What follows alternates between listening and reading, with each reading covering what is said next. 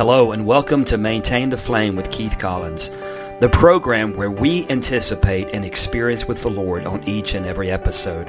Thank you so much for listening today, and my prayer is that you will be strengthened, encouraged, and challenged in your daily walk with the Lord as you listen. The primary purpose for this program is to be a source of inspirational truth that will not only awaken a deeper hunger within you for more of God, but also a source of encouragement when it comes to maintaining a deep passion for the Lord.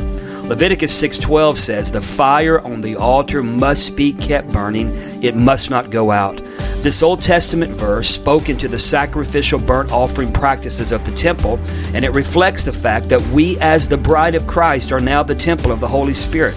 Therefore, we have a responsibility to steward our walk with God and to maintain His flame that He has ignited in our hearts. I am your host, Keith Collins, and I invite you to join me now as we explore biblical truths that help us to maintain the flame of God upon the altar of our hearts. Hello, today, and it is my honor to welcome you to another episode of Maintain the Flame. I'm your host, Keith Collins, and as with every week, I'm blessed to know that people are listening to this program. We really believe that the Lord uses this program and wants to continue to use it to really awaken a fresh hunger for intimacy with Jesus in the hearts of those that are listening. We also pray that it's an encouragement to you as well as a challenge because I don't know about you, but I've been serving the Lord now for many years. Got saved when I was a teenager in 1985 and began ministry shortly thereafter. Started pastoring a church when I was 19, which is very young. But anyhow, been blessed by the Lord to be involved in so many different things, traveled to dozens of nations and oversaw Bible colleges and have just really been overwhelmingly blessed but even at this stage of my life in my mid 50s, I still need to be challenged in my walk with God. It has nothing to do with condemnation, but it has everything to do with self examination as well as allowing the searchlight and the spotlight of the Lord to shine on my heart. You know, when David sinned with Bathsheba, committed adultery, and many of you know the if not all of you know the outcome of his sins, even though the Lord forgave David. The repercussions and the collateral damage were severe, even down into his children. And David always felt the sting of that sin, even though by the grace of God he was forgiven. But if you read Psalm 51, that psalm is known as a penitential psalm or a psalm of repentance. And David cries out for renewed fellowship with the Lord, but he asks God to do something. And I believe it's healthy for us to ask the Lord to do that in our own lives, not just at the first of a year, even though we are at the first of the new year, 2023, but all the time. And, and David asked the Lord to search him and to know him in the inner parts, in the thought life of David. And I believe this is a healthy practice. Again, it has nothing to do with condemnation, but how many of you know that conviction is of the Holy Spirit? Not only conviction that brings a sinner from unrighteousness to righteousness, but conviction that brings a believer from self righteousness to righteousness. So I I pray that your heart is challenged, that it's stirred, that the searchlight of the Lord is shined upon our hearts, your heart, my heart, even as I share from week in and week out. And again, we just know that it's it's the Lord that's opened this door for us. And again, we're just so thankful for those of you that are listening. And I do want to encourage you to do one thing. If you've not um, subscribed to our our program, maintain the flame then please do so. By, by doing so and by rating us and writing a review, it does help this program to get out to many, many more people. Invite you to, to share it with people so that they can hear what the Lord is saying through Maintain the Flame. So, again, thank you for being a faithful listener. Thank you to those that pray for us, those that support us financially. We are so blessed to have you as a part of our team and a part of what we're doing for the Lord around the world. So this week, I I told you um, a couple of weeks ago that, that I wanted to take the first of the year and begin to kind of look at a book that I wrote months ago. A few months ago, we finished this. It came out, I think it was around the 1st of November, something like that. It became available, was available on Amazon. And I've got some copies that I've been taking with me to places that I speak and different things like that. But, but I thought it was important for me to really share some of the key themes of this book. So, my intention is to begin to kind of go through some of the chapters of this book. I'm not going to read the book verbatim or anything. I would encourage you to get the book. I believe it would bless you as well as challenge you. And um, if you want the book, you can go to Amazon and it is available there. Just go um, search Keith Collins um, First Love Fire, and the book will come up, and you can click the link and buy the book in paperback. You can also get it um, via ebook through Kindle. So it is available, but I thought that the message of the book was important enough to where I needed to really reflect on the book, not so that I can sell books. I hope you hear my heart. To be honest with you, um, I usually end up giving more books away than I sell when I take them with me because I really feel like the message is more important than the monetary sources or resources that come in. And usually those are used just so I can print more so I can have them with me when I'm out and about um, traveling and, and ministering and so forth. But um, the message really burned in my heart. Really, the, the title burned in my heart for a couple of years. And I actually had intended to write this book. Um, a few years ago and ended up writing a couple of other books Samuel's Arising and then another one called A World Without Absolutes. But this theme has kind of resonated in my heart for some time, and I felt a grace to go ahead and finish it this past year. And um, took a couple of two and a half months or so um, as far as my part writing, and then had someone that helped me edit it and, and get it in format to print and publish. But anyhow, I did want to take some time today and just share some key themes from the first chapter, and I, I, feel like I need to go through the chapters, and maybe some weeks I'll go through two or three. But, but anyhow, I want to begin to share in the next weeks um, from this book because I believe that the Lord, uh, the Lord desires to awaken a fresh hunger and passion into the hearts of those that are hearing this message and those that are tuning in to this podcast. So, again, the name of the book is First Love Fire.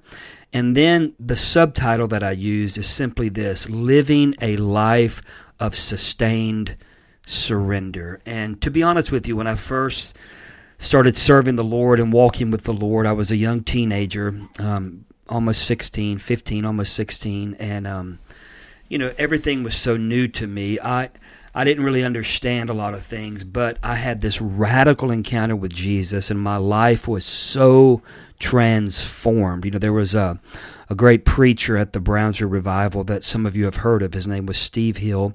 He was the evangelist the Lord used in Pensacola, Florida, back in 1995 on Father's Day when a great outpouring started that lasted five years. I was in the throes of that and was blessed to be a part of hundreds of those meetings and became uh, um, you know one of the leaders at the school and eventually became the president of the Brownsville Revival School of Ministry. But but Steve Hill was a great evangelist and he he had a real um, you know powerful delivery. The Lord really anointed him to preach to the lost and also to preach to the backslidden or the compromised church. And but Steve would talk about being so saved.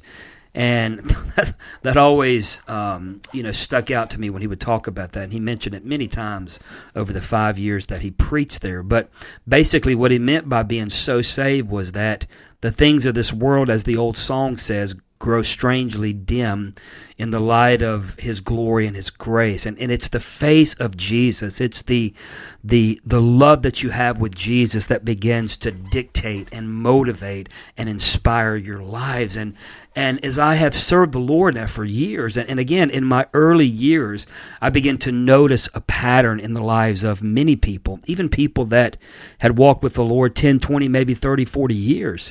And that was that they lived a life of kind of up and down spiritual. In other words, man, they were on fire for God one month and the next month it's like where'd they go? I mean they're no longer showing up for the prayer meeting. They're not attending gatherings weekly gatherings. They're not um, involved in the outreaches anymore reaching the lost. They they just kind of fall off by the wayside. And all of a sudden maybe two or three months later here they are back again. And they'll stand up and testify. And man this time they're going to burn for jesus and nothing's going to hinder that. On and on and on and on and on. Now let me say something. I I have a pastoral heart.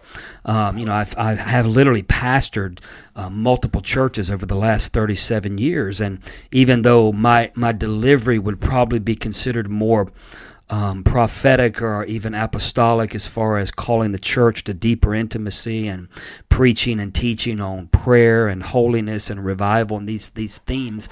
Um, I definitely have a pastoral heart, and I have sat with many people. I do understand that people go through challenging seasons. So, listen, there there's no condemnation that I'm trying to convey today, but I found something out. There are mindsets that are entrenched and that are very prevalent in much of the church in this hour, especially in America and in the West, um, to where Jesus is not everything. He's maybe a main thing or a a big thing.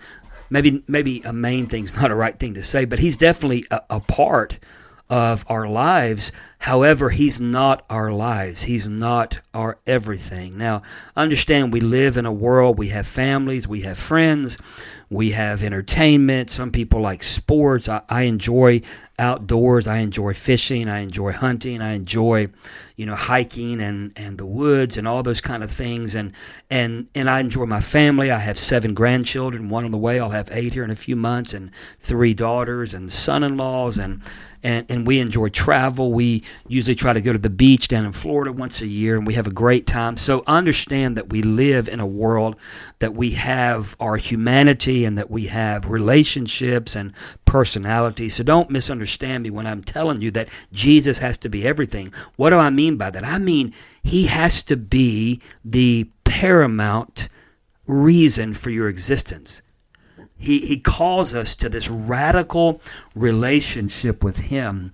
And as I read Revelation chapter 2, and I'm going to read um, a few verses here from Revelation chapter 2, which is really the the the crux of of my book that I wrote, First Love Fire, and what I want to share about today. And and listen to to Revelation chapter two. Of course, John wrote Revelation on the Isle of Patmos off the coast of Ephesus. Um, however, of course, Jesus is the one speaking um, as he's as he's addressing the churches, and John is writing what the Lord is saying. But listen to what he says here in chapter two, verse one. To the angel of the church in Ephesus, write: These are the words of him who holds the seven stars in his right hand and walks among the seven golden lampstands. I know your deeds your hard work, and your perseverance. I know that you cannot tolerate wicked people, that you have tested those who claim to be apostles but are not, and have found them false. You have persevered and have endured hardships for my name, and have not grown weary.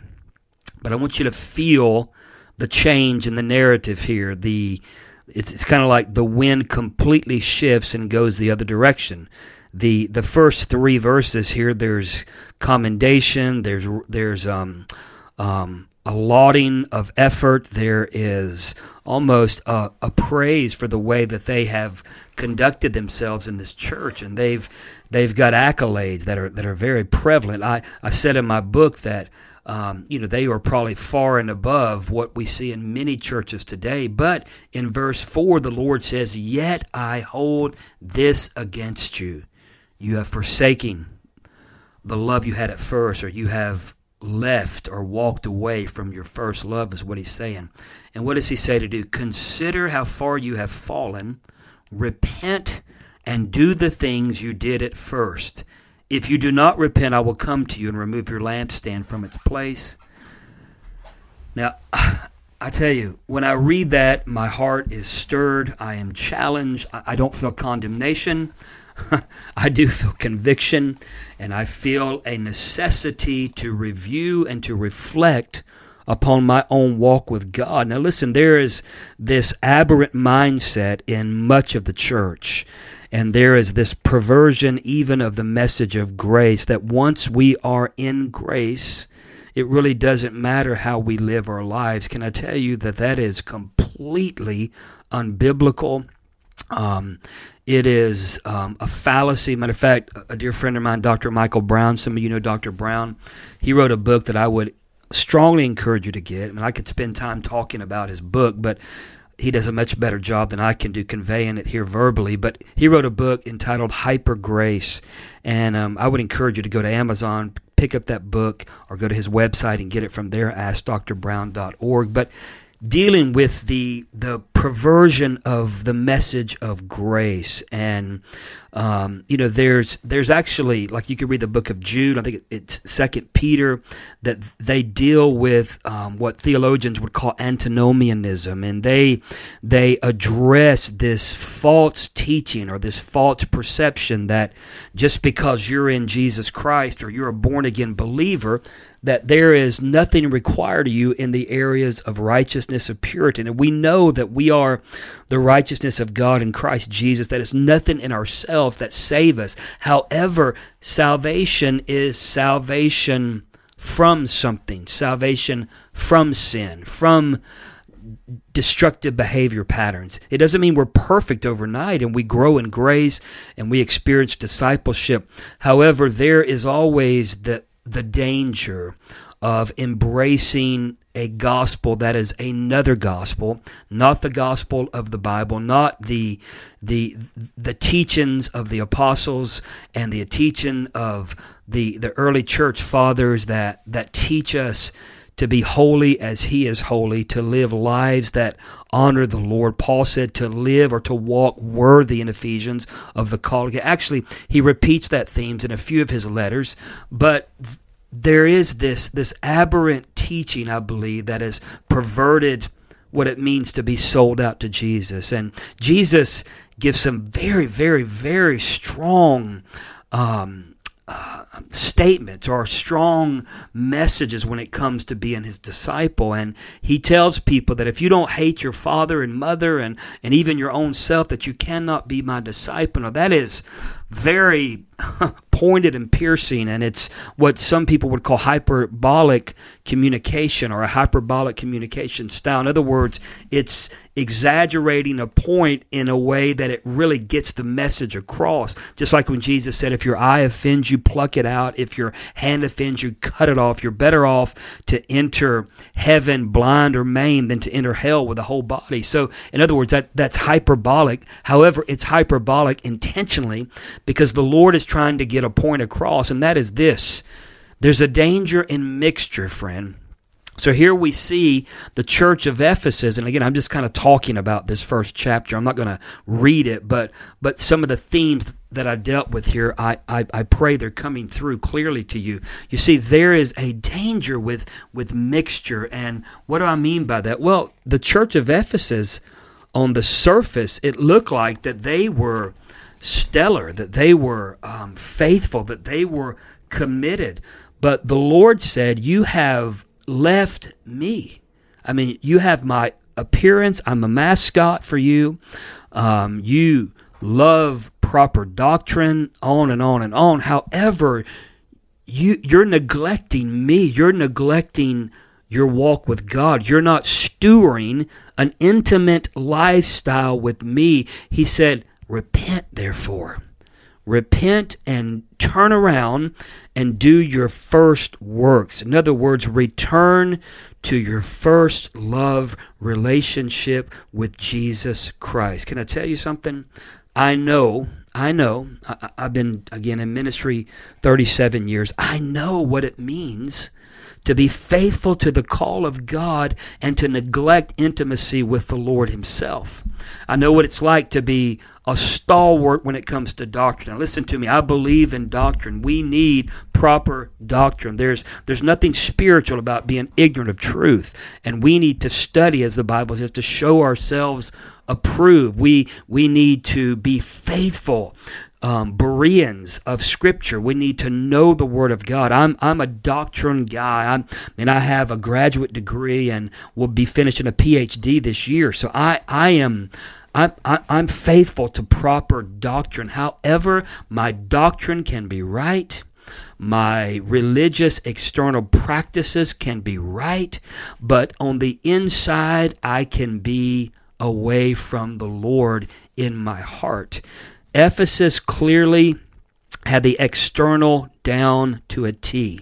In other words, to look at them, they're holy, they're pure, they're faithful, they're sound doctrinally. I mean, they they got it going on, as as we say um, where I'm from. But on the inside, friend, there's no passion for Jesus. There's no prayer. There's no true worship and they're just going through the motions. And here's the deception, and I put this in my book. Oftentimes, what we do is we do more spiritual or more ministry activity in order to dull the conviction that we have because we are not spending adequate time with the Lord Himself. Can I tell you what I found out? I get much more accomplished, and it's not really me, it's the Lord accomplishing His purposes through me when I am spending deliberate time with the Lord Himself. Not only do I, I see more happen or accomplish, but there's a, a grace, there's a flow, there's um, there's um, oil, if I can use that word, because we know, of course, oil represents the anointing in, in, in the Word of God. But there, there's a fresh anointing, a fresh oil upon everything that's being done through my life and my calling and the ministry that, that belongs to the Lord. If I am faithful to Him first, then those other things that need to happen and that should be happening happen, but they, they come forth out of a divine intimacy with Jesus. Jesus. So some of you are deceived by your mixture. Some of you have a form of godliness, but you're denying the power that only comes through intimacy. It's like the the rich young ruler who um you know the Lord dealt with him and, and he said, Lord, I, I, have been faithful. I'm I've been faithful to the Ten Commandments. I, I'm faithful to to the, the Jewish feasts, all these things. Jesus said, That's fine and that's good, but he tested his heart. In other words, he's asking him, Will you be my disciple? Will you really follow me? And he said, Here's what you need to do sell everything you have and give to the poor. Now, what is Jesus revealing in the heart of this rich young ruler? He was revealing the fact that this young ruler had mixture in his life. He was revealing that that he was not fully sold out to Jesus. That's why Jesus is very clear when he says if anyone comes to me and and I I said this a few minutes ago but I want to repeat it again. He said, If anyone comes to me and does not hate his father and mother, wife and children, brothers and sisters, yes, even his own life, cannot be my disciple. Ouch. Friend, that is painful. But what is the Lord saying again here? Friend, there can't be mixture in your life. Many of you have a lot of mixture. You are more dedicated to your ministry and the outward appearance and what people think about you, whether you're called to do this or that. And that's more important to you than spending time with Jesus. Well, I want to I want to close. I've got a few minutes here before I pray, but I want to close and just share some signs of leaving our first love. What does it mean to forsake our first love? Well, let me let me see if you recognize any of these. Now, I am reading these from my book here in chapter 1.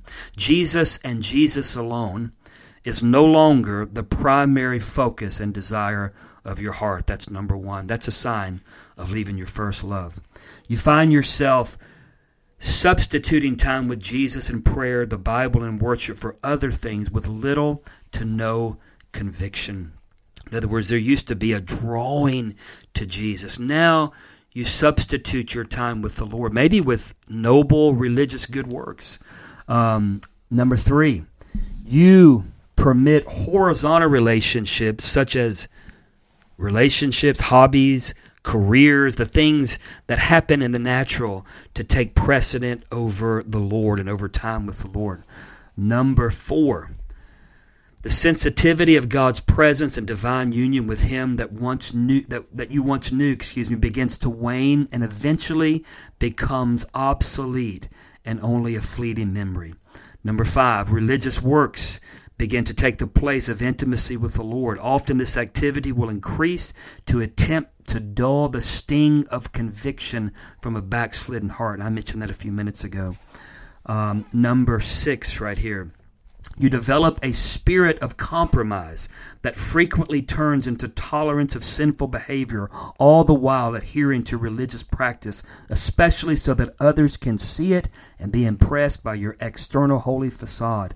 Number seven, you You've lost your burden for the lost and cease evangelizing and sharing your testimony with others. Number eight, your passion for deeper experiences with the Lord begins to wane, and religious practice, church attendance, the approval of man, and learned Christian behavior behavior takes its place. Um, number eight here, you, or is that nine? It doesn't matter, but you lose your spiritual sensitivity, and as a result, a spiritual dullness begins to creep in. Friend, is that happening in your life today as you're listening to this?